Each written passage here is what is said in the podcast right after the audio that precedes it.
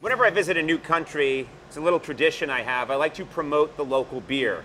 It's kind of a selfless act. Actually, it's not because I'm trying to get free beer.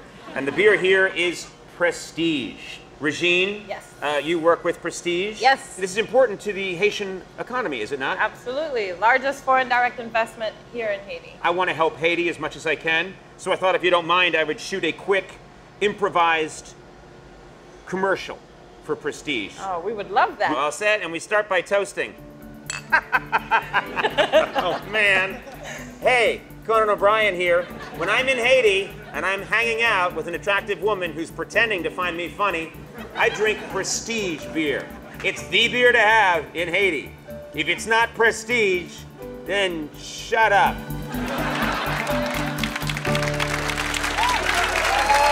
just made up that slogan. You guys can have it. I like that. Prestige. Thank you, Okay, and then we sir. drink. Yes.